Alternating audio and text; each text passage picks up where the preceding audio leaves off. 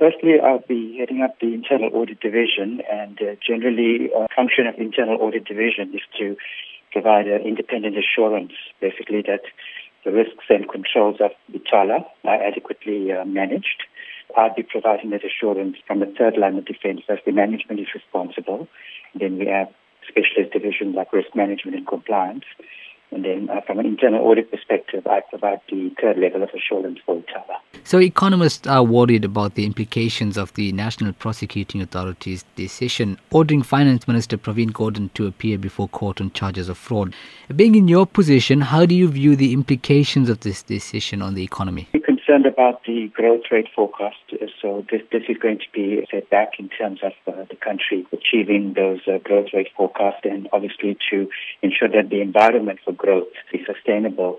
So it is going to be a slight setback, but uh, I think with uh, Brazilian leadership in from a political environment, we should be able to pull through and uh, hopefully turn the economy around. Having more than 20 years experience in the auditing profession, what would be some of the major challenges you face in your new vocation? Ithala is a bank uh, for the lower end of the market. So obviously from a growth forecast, there is challenges at the lower end of the market due to the economy. Uh, one of the challenges will be to minimize expenses so Ithala can be profitable and sustainable. So that, that is the, one of the key priorities in terms of the objectives we have set for ourselves. Obviously, skills uh, development and ensuring that we have the right people in the right position so we can grow the bank is a challenge. Uh, there's always a competition for skills, especially in specialist areas like compliance and risk management uh, and even sales.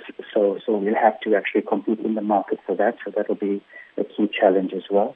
But overall, I think uh, with, with the leadership that we have, we, we definitely have the ability to, to turn Ithala around and to achieve our goals and objectives. How would you ensure the development and implementation of internal audit and risk management strategies for Ithala while working closely with other assurance and business divisions? Yeah, I think it's key that uh, we work uh, on an integrated basis so that there's no duplica- duplications and there's also efficiencies within the work that we do. So uh, one of my key drivers is uh, driving the combined assurance model, so where risk, risk management, compliance, and internal audit work together so that we minimize uh, duplications and also increase efficiencies.